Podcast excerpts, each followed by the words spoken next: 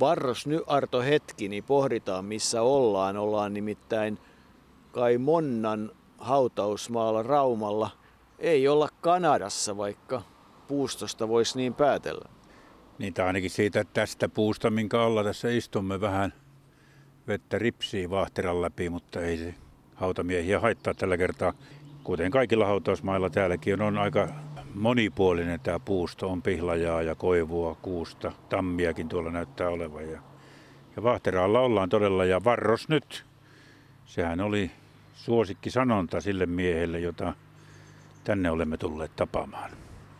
Niin, Helmer Tuur Alexander Kvist, syntynyt 29. lokakuuta 1921 Helsingissä, Sörkan poika, joka vietti nuoruuttaan Tampereella, opiskeli Helsingissä ja Turussa, valmistui sitten lääkäriksi, oli Loimaalla ja kyllä häntä monet varmasti enemmänkin raumalaisina pitävät ja siinä on hänen kivensä. Harmaa kivi, varsin tyylikäs ja, ja hiukan erilainen. Siinä on risti ja se on tavallaan täältä katsottuna vierestäni jollakin lailla ikään kuin ulotteinen, miten sitä nyt voisi sanoa, mutta vai onko se periaatteessa portti? No mene ja tiedä, se on kuitenkin meille lääkärinä enemmänkin tutun Helmer Kvistin viimeinen leposia, mutta kyllähän oli myös kovan luokan urheilija. Oli ja urheilulääkärinä hän me, niin kuin monet muutkin hänet aina, aina mainitsevat, mutta kuten hänen poikansa Martti, kun kävimme häntä tapaamassa, niin halusi korostaa, niin kyllähän Helmer Kvist teki yleiskirurgina elämäntyönsä ja oli todella ahkera ja ennen kaikkea ihmisistä välittävä kirurgi, jolle oli ihan sama, oliko vaiva sitten johtajalla tai mökin miinalla, niin kaikkia kohdeltiin tasapuolisesti ja siitäkin on paljon tarinoita, mutta urheilulääkärinä hänet tietysti tunnettiin sen takia, että hän oli lääkärinä viisissä olympiakisoissa, kolmissa niistä ylilääkärinä aina, aina Moskovan kisoihin asti alkaen Tokiosta 64. Mutta toki sitten paljon muissakin urheilukilpailuissa, joten kyllähän siitä välttämättä tuommoinen urheilulääkärin leima tuli, plus siitä, että hän leikkasi sitten useita eri urheilijoita eri maista. Hän oli uranuuraja tässä suomalaisen urheilulääketieteen tunnetuksi tekemisessä ja aina pitää muistaa se, että mikä, mikä minullekin niin kuin vasta tuossa valkeni, että, että hän oli aja aikana, jolloin, ei ollut, jolloin vielä ei ollut tähystysleikkauksia eikä magneettikuvauksia, joten hän joutui paljon perehtymään tähän ja, ja kehittämään. Ja hän kehitti todella akillesjänteeseen muun muassa siihen aikaan sellaisen leikkaustavan, joka yleistyi sitten hyvin nopeasti. Helmer Kvist menehtyi Raumalla 5. päivä lokakuuta 1999. Ei siis aivan ehtinyt täyttää 78 vuotta. Lääketieteen ja kirurgian tohtori, joka todella tuli ylioppilaaksi vuonna 1941, siis kuten kerroin, Sörkän poikia Helsingistä. Lapsuudessa äiti oli torikauppias ja isä sitten muutti Tampereelle. Isä oli Kämpin hovimestari niin kuin hänen veljensäkin, mutta ryhtyi sitten ravintoloiksijaksi Tampereella ja kun todella siellä lapsuudessa köyhyyttäkin riitti, niin, niin katsottiin jossain vaiheessa, että Elmerin on sitten paras muuttaa Tampereelle ja Tampereen yhteiskoulussa hän kävi niin, että 41 valmistui ylioppilaaksi, lääketieteen kandidaatiksi 47, lisensiaatiksi 50 ja tohtoriksi 59. Ehti työskennellä 50-luvulla Turun laivastoasemalla raivausosastolla, sitten Turun Radium Kodissa, Turun yliopiston fysiologian laitoksen urheiluasemalla. Tämä on merkittävää, jonka vetäjänä hän oli 56-58, mutta se oli enemmän vapaaehtoishommaa. Loimaalle hän sitten siirtyi osastolääkäriksi ja 1960 Rauman aluesairaalan kirurgisen klinikan ylilääkäriksi, josta pääsi eläkkeelle 94. Piti vielä omaa vastaanottoa, mutta taitaa olla niin, että viimeisen kerran leikkasi 83 ja oli todella pikajuoksija. 10-9, merkittävä aika. Niin, alle 11, eikä tarvinnut lähteä edes ennen kymmentä niin kuin meikäläisen, mutta tuota, Tampereella nimenomaan tuo pikajuoksuharrastus sitten syttyi ja kuten hänen poikansa Martti kertoi, kun hän veljensä, veljensä kanssa olivat siellä kiinnittäneet Tampereen pyrinnön valmentajien huomioon juoksessaan, mutta eivät suostuneet silloin sinä kesänä vielä lähtemään pyrinnön harjoituksiin, mutta sopivat, että katsotaan sitten syksyllä tulevat pyrinnön kisoihin ja tai tuommoisiin testeihin ja miten sitten käy. Ja kun pojat syksyllä sitten tulivat, niin ne, jotka olivat radalla koko kesän reenanneet, niin hävisivät ja ei muuta kuin suoraan SM-kisoihin ja, ja Helmer Kvisthan voitti alle 18-vuotiaiden sadalla metrillä Suomen mestaruuden ja, ja sitten myös viestijuoksussa 4 kertaa 100 metriä.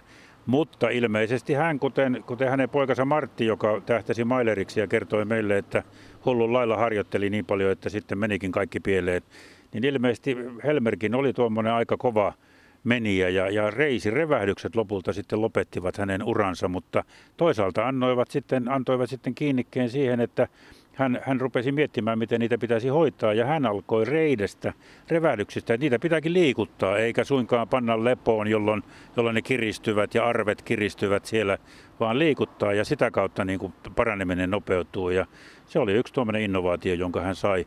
Sama koski tavallaan tuota leikkausta, jonka hän, hän keksi. Siinä hän tarkoitti niitä leikkauksia, joissa akillesjänne on tulehtunut, ei siis katkenut niin kuin kokonaan, vaan tulehtunut, niin siinä äh, hän tajusi sen, että tulehduksen aiheuttamassa ärsytystilassa jännehän kiinnittyy sitten ympäristöönsä kiinnikkeillä, jotka leikkauksessa vapautetaan. Ja, ja näin tuota, niin äh, hänen ideansa oli, että leikattua jännettä aletaan liikuttaa heti leikkauksen jälkeen, jolloin se paranee nopeammin. Ja tulokset olivat sen verran hyviä, että kyllä se leikkaustapa silloin hyvin nopeasti hyväksyttiin.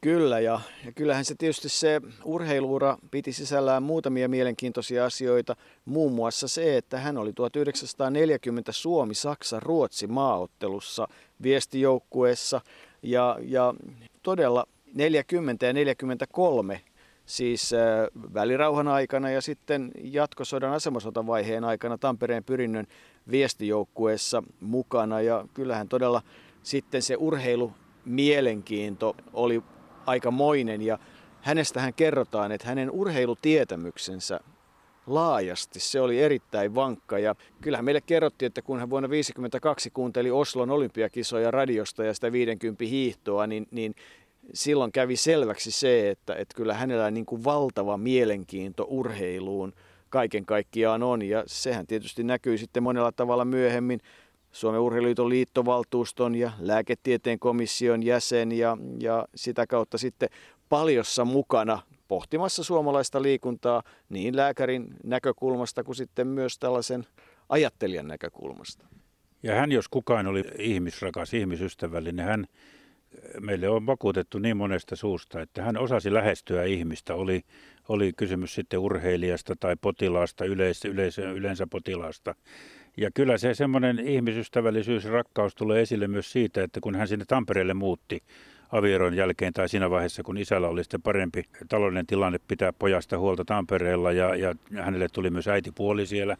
Ja hän huolehti kyllä äitipuolestaankin ihan loppuun asti, mutta ennen kaikkea hän huolehti sitten myös torimyyjästä äidistään, joka lepää nyt täällä samassa haudassa poikansa kanssa – loppuun asti hän oli äidistään huolehtinut, niin kuin myös äiti puolestaan. Kyllä hän oli hyvin ihmisystävällinen ja lisäksi hän oli täydellinen herrasmies. Siitä meille on niin kuin antanut niin monet vakuutukset, Jukka Uunilat, Kallu Tuomiset ja kumppanit, että, että ei pahaa sanaa kenestäkään ja täydelliset käytöstavat, ei kuitenkaan millään tavalla niin kuin tuollaiset korskeat tai sen tyyppiset käytöstavat, vaan hän osasi olla ihmisten joukossa ihmisenä ja urheilijoiden joukossa ja osasi hoitaa urheilijoita niin kuin osasi hoitaa myös muita asiakkaita tai potilaita. Se on kerrottu moneen otteeseen, että, että Helmer Kvist oli erinomainen kuuntelemaan urheilijaa ja halusi todella sen kivun ja vamman hoitaa. Tai sitten jo sanoakin, mutta kerrataan vielä, että hän oli siis olympiajoukkueen lääkärinä 64-68 ja sitten ylilääkärinä kolmet kisat eli Münchenissä, Montrealissa ja Moskovassa. Kolmet EM-kilpailut, hän oli joukkueen lääkärinä ja sitten 30 maaottelua aina vuodesta 1957 alkaen. Ja hän on itse kertonut siitä ensimmäisestä maaottelusta, jonne hänet valittiin, että hän latasi lääkkeitä mukaan niin, että olisi hyvin voinut selvitä Pohjoisnavalla sillä lääkearsenaalilla sieltä Turusta, kun silloin lähti Karlo Hartialan ikään kuin opeista tai miten se nyt sitten sanoisikaan. Ja joutui sitten maaottelun kautta myös Balkanille ja Ateenaan, jossa vuonna 1957 ensimmäinen kysymys urheilijalta sitten oli hänelle eräältä, että, että hanki DDTtä ja kysymään, että miksi, no että näitä pahuksen satiaisia, että ne saataisiin jotenkin tapa, tapettua ja niinhän kerrotaan, että Ateenassa silloin jokaisessa kioskissa DDTtä myytiin ja ja Helmer Kvist oli herrasmies, niin hän sitten kertoi myöhemmin, että niin hän sitten näille poikamiehille sitä DDTtä antoi, etteivät tuliaiset tulisi Suomeen. Näinhän siinä oli käynyt. Vaikka Kvist oli herrasmies, niin hän oli myös erinomainen esiintyjä ja huumorimies. Kyllä hänelle huumorikin oli tärkeä ja koska hän Raumalla oli myös erittäin aktiivinen niin kuin tässä tämmöisessä sosiaalisessa elämässä, hän hyvin usein piti sitten esitelmiä, oliko rotareista, lionseista, vapaamuurareista, mistä milloinkin kysymys iltaisi. Oli paljon esityksiä ja hänellä oli taiteilijan nimi nimeltä Mulkvist, joka aika huonosti noin nykyymmärrettynä sopii sitten hänen eh, maineeseensa herrasmiehenä, mutta ehkä hän sillä tavalla sitten jollain tavalla pystyy tämmöisen taiteen ja ironian keinoin tuomaan sitten käsityksiään esille, esille tuota yhteiskunnasta, mutta, mutta hän oli hyvin pidetty ja, ja, ja mielellään esiintyi. Helmer Kvist, hän oli myös nautiskelija, näinkin voidaan sanoa. Hän piti viskistä, hän pystyi Kallu Tuomisen mukaan, hän oli jossain testissä pystynyt 12 eri merkkiä tunnistamaan maistamalla viskistä. Ja hän myös poltti sitten paljon havainnolaisia pikkusikareja. Siitä hänen poikansa Martti, joka hänkin on lääketieteessä mukana lääkärinä, niin kertoi, että silloin Rauman sairaalassa, kun joskus ylilääkäriä etsittiin, niin joku sairaanhoitaja oli sanonut, kun häneltä oli kysytty, että onko ylilääkäri Kvistiä näkynyt, niin hän totesi, kyllä hän se näki hetken joku aika sitten, mutta oli nuhkaisut sitten hoitaja ilmaa ja todennut, että kyllä hän näyttää tästä, tai tuntuu tästä hetki sitten menneen myös ohi. Silloin sairaalassa vielä sai polttaa sikaria ja sikari oli tuommoinen Helmer Kvistin tavaramerkki. Niin, samanlainen tarina kerrottiin oikeastaan vähän samaa sävyä, kun hän oli vastaanotolla ja, ja tuota, joku sitten ihan maailman huippuluokan suomalainen urheilija oli tullut sisälle ja Kvist oli sitten nostanut jalan toisen päälle, valkoinen takki päällä ja sikaari oli kädessä ja todennut, että peremmälle, peremmälle vaan ja tuprutellut sikaaria ja pyytänyt nostamaan sitten lahjatta ylöspäin. Juu, leikattava se on, eli, eli sikaari kuului kuvaa. Vaikea kuvitella tänä päivänä, että menisi lääkärin vastaanotolle, mutta se oli hänen tavaramerkkinsä. Hänelle ja Leena vaimolle syntyi kolme poikaa, eli Olli, palomies, joka nyt on jo menehtynyt ja on tuossa vanhempiensa kanssa Kvistin haudassa. Timo, joka parhaiten ehkä tunnetaan Naantalin kaupunginjohtajana ja Turun apulaiskaupunginjohtajana ja sitten Martti, joka on todella tehnyt hyvin merkittävän uran lääkärinä myös sitten urheilulääkärinä. Oli niitä ensimmäisiä oikeastaan varsinaisia palkattuja urheilulääkäreitä. Kyllähän Helmer Kvististä paljon tarinoita on, mutta että kyllähän varmasti Arto olympiakalastajat on yksi merkittävimmistä. No varmasti on, täytyy sanoa, että se on ollut aikamoinen seurue, joka vuosittain sinne Tuurin nokkaan on kokoontunut tuonne Kustaviin. Sieltähän Helmer Kviste onnistui saamaan vähän ehkä onnellakin sellaisen miellyttävän, mukavan kalapaikan mantereen puolelta ja hän risti sen Tuurin nokaksi sen takia, että hänen toinen nimensä oli Tuur ja sitten, että kävi Tuuri, että hän sen sai ja Tuurin nokassa aina kokonnuttiin ja, ja siitähän Kallu Tuominen pystyy meille kertomaan. Annetaan Kallun kertoa, mitä vuonna 1959 hankitussa Tuurin nokassa tapahtui ja ennen kaikkea aloitetaan heti aamusta kello yhdeksän. Helmer hoiteli sillä tavalla vielä, että, että jokaisella oli samanlainen kalastuslakki ja siinä oli aina jokaisen ammattiin kuuluva kokardi. Hänen kokardissaan luki Dr. Magnifique. Ja me mentiin joka syksy. Perusjoukko oli Uunila, Halmetoja Noiva, Tappari Pöyhönen ja minä. Se oli se neljän klaani, jotka aina meni syksyllä kalasteleen tonne Pustaviin. Ja, ja sitten meillä oli aina vieraina silloin tällöin siellä semmoisia, jotka hyvin tarkasti se hyvin tarkasti Helmeri sitten se kysyi kyllä, että ketä nyt kutsuttaisiin. Siellä oli Vasalan Pekkaa ja siellä oli Jorma Kinnusta ja, ja, ja Tapsa Ilkkaa ja, ja niin edelleen. Eli siellä oli aina, silloin tällöin oli aina vieraana joku tämmöinen, mutta sitten se oli äärettömän korkea kynnys urheilijoista niin, niin, niin tota, pitää olla joko olympiavoittaja tai maailmanmestari, mutta vähintään mitalisti, joka tuli vieraaksi. Ja ne oli yleensä ne vieraat sitten pirun otettuja siitä, että he tuli sinne. No sitten tota, se aina se kalastusreisu alkoi samalla tavalla. Tultiin Helmerin mökille ja siellä odotti lasit jossa oli pirtua ja kamppaaria siinä lasissa. Ja ennen kuin mitään muuta, Helme sanoi tervetuloa ja napattiin siinä pirtua ja kamppaaria. No senhän ymmärrät, että ensimmäisellä kertaa niin, niin, niin, niin ei oikein tahtonut ihan pysyä kyllä. Se oli nimittäin, siinä oli pirun paljon kyllä prosenttia myös pir, pirtua. Ja tota, mutta siitä se alkoi. Ja, ja sitten oli ehdoton, ehdoton kielto sen jälkeen, sitten kun oli pikkusen nautittu jotakin vähän suolasta ja niin, ja hypättiin siihen Helmerin kalapaattiin, niin, niin sen jälkeen sitten niin, niin siellä itse kalastuksessa ei mitään. Se oli siis semmoinen, että sitten kun palattiin, niin se oli talouskamppaari, talouskamppaari. Ja sitä siinä napattiin sitten palattuamme. Sitten alkoi tietysti perkauspuuhat ja muut ja sitten alkoi syömiset ja juomiset ja, ja illalla sitten vaihtui vähän juomat. Ettei sitä talouskamppaaria nyt koko iltaa napattu. Ja tota, sitten oli aina joku teema.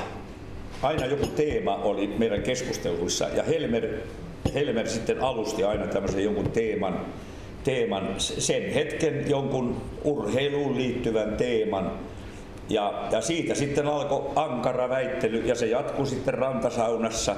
Sen jälkeen sitten tultiin mökille ja, ja nautittiin iltapalaa.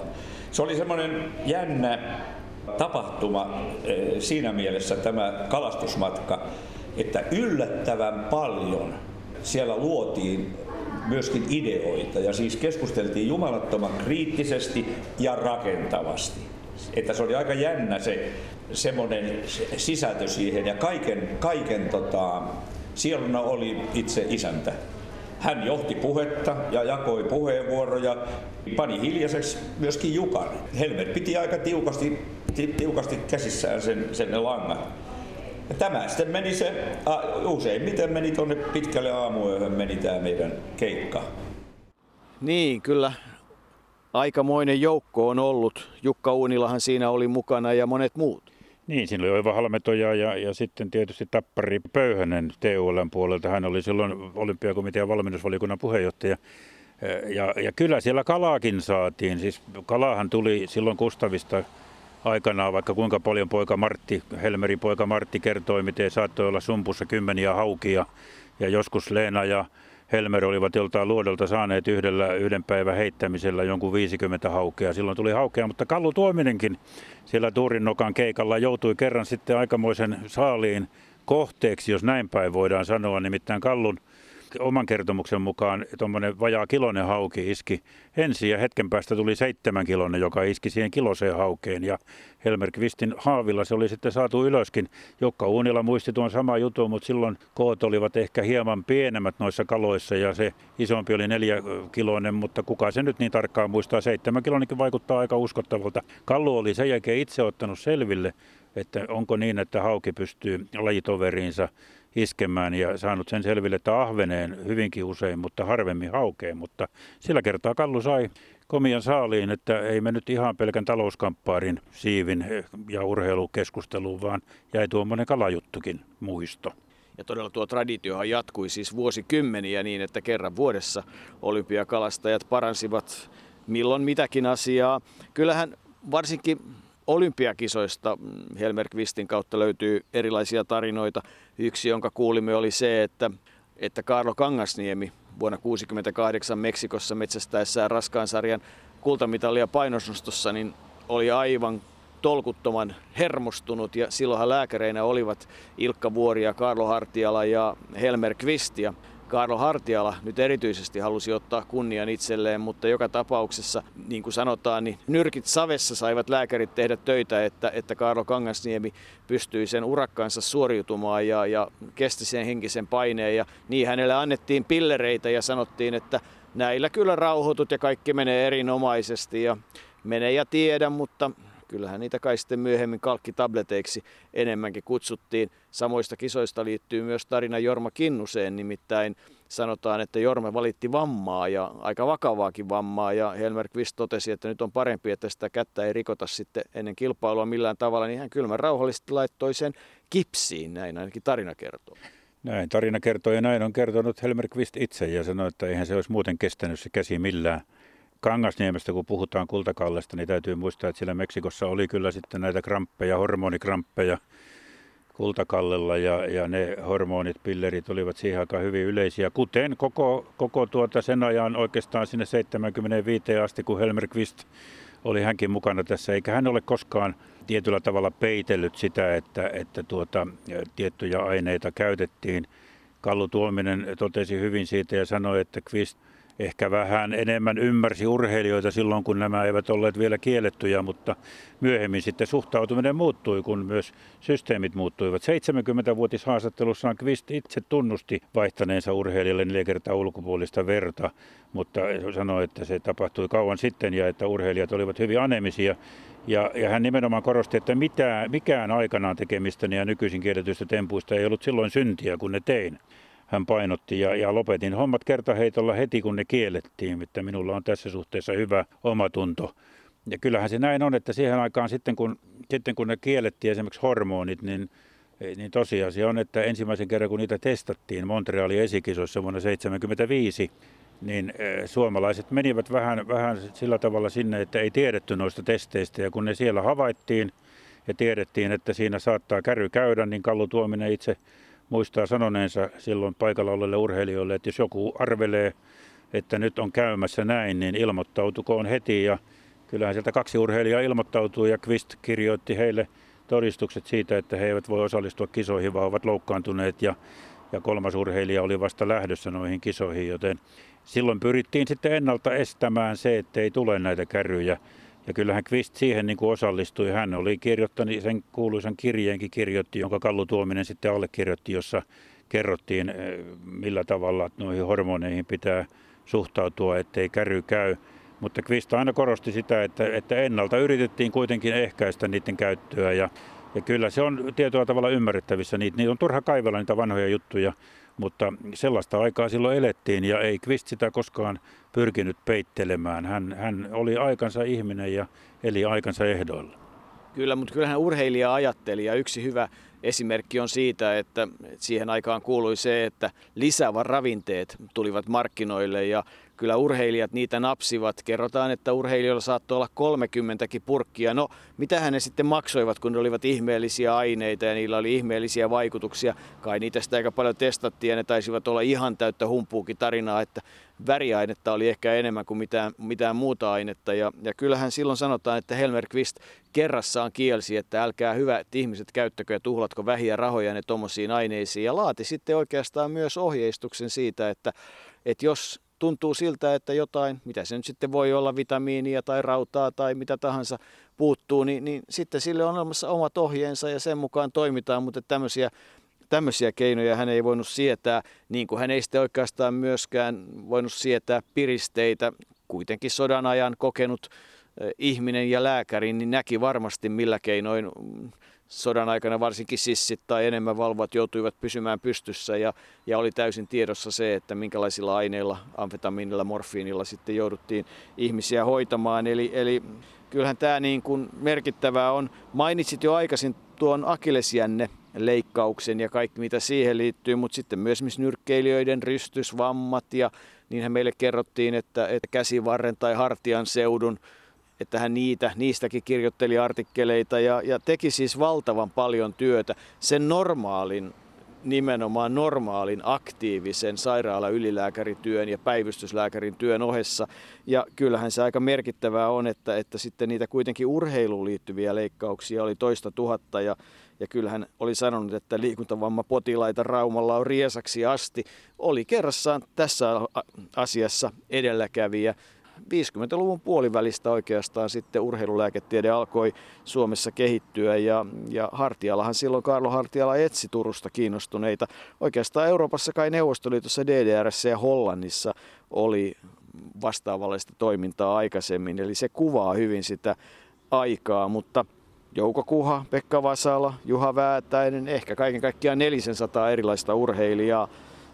Kyllä siinä paljon on ehtinyt touhuta.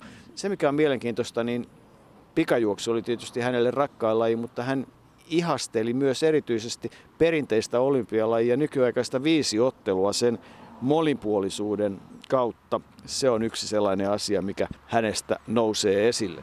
Sehän on hieno kilpailu siis kerta kaikkiaan. Nykyisin se viedään yhdessä päivässä läpi. Olympiakisoissa aikaisemmin se oli kaksipäiväinen, mutta se on todella hieno kilpailu ja vaatii paljon.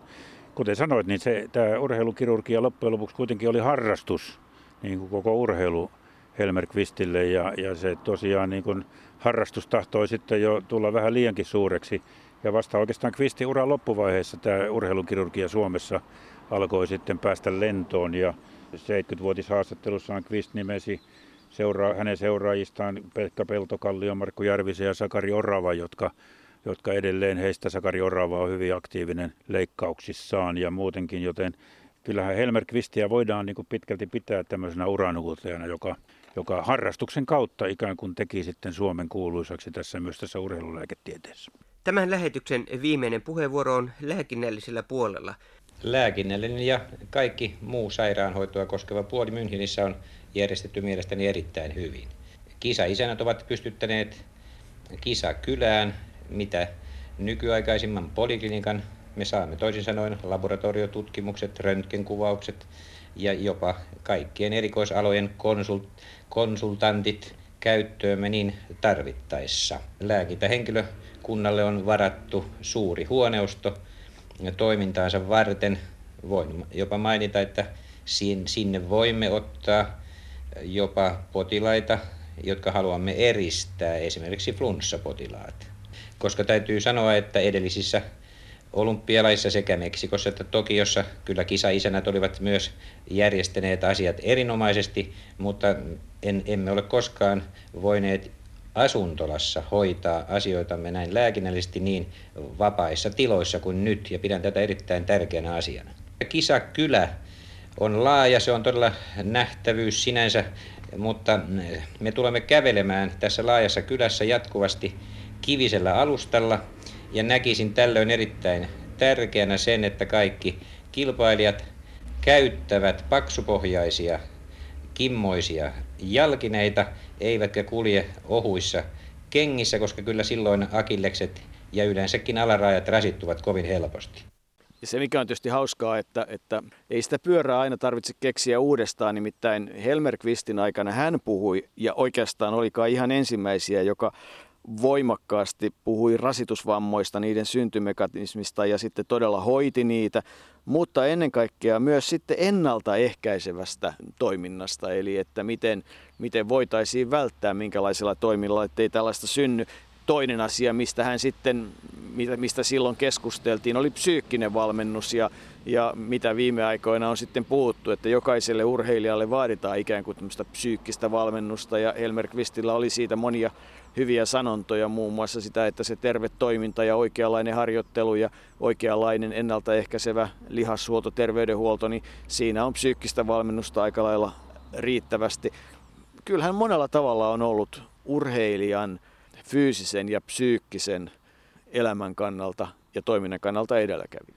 Mielenkiintoista on se, että minkä hän nimeää suurimmaksi syyksi tai yhdeksi kolmesta suurimmasta syystä urheiluvammoihin on nimenomaan tämä suomalainen kilpailuvietti, joka tuli hänen itsellä, itsensä kohdalla esille aikanaan reisivamman kautta. Ja sitten on tullut, niin kuin Martti kertoi, hänen poikansa, joka yritti keskimatkojen mailerina ja, ja harjoitteli aivan itsensä pois urheilusta, niin eh, edelleen tuossa haastattelussa, johon on viitattu, niin tästä kilpailuvietistä Helmer Kvist sanoo, että jos johonkin urheilutapahtumaan lähtee firmasta kaksi-kolme henkilöä, niin Suomessa mennään sinne mukaan sillä virheellisellä ja kohtalokkaalla asenteella, että ainakin minä voitan ne muut. Seurauksena tehdään sitten pahoja virheitä, jotka johtavat liikantavammoihin.